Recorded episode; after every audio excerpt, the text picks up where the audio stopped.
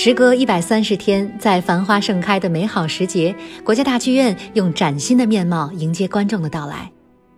二号一早上午十点整，国家大剧院副院长朱静带领工作人员在北门安检入场口迎接观众们的到来，并为观众亲手送上纪念封和明信片。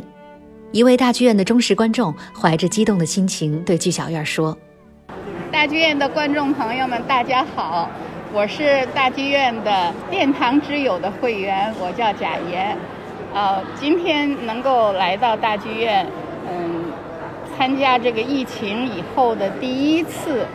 呃，参观活动，非常激动。我是那个早晨五点多钟订的票，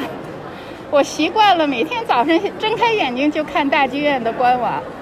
啊，一看那个可以参观了，我赶紧订票，然后就。票订好了以后，我就特别激动，眼泪就哗哗的就往外流。快半年了呀，好几个月了。我们是一月二十二号听的最后一场那个音乐厅的音乐会，然后就疫情就开始了，我们就出不来了。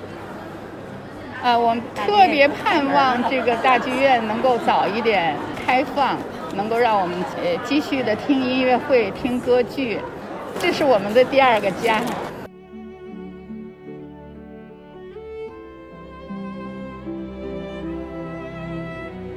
虽然是短暂的告别，但大剧院为观众的服务一如既往，从线下转至线上，用精彩的线上作品陪伴观众。十部抗疫作品以及《春天在线》《生如夏花》系列线上音乐会，也成为了观众在疫情期间温暖的陪伴。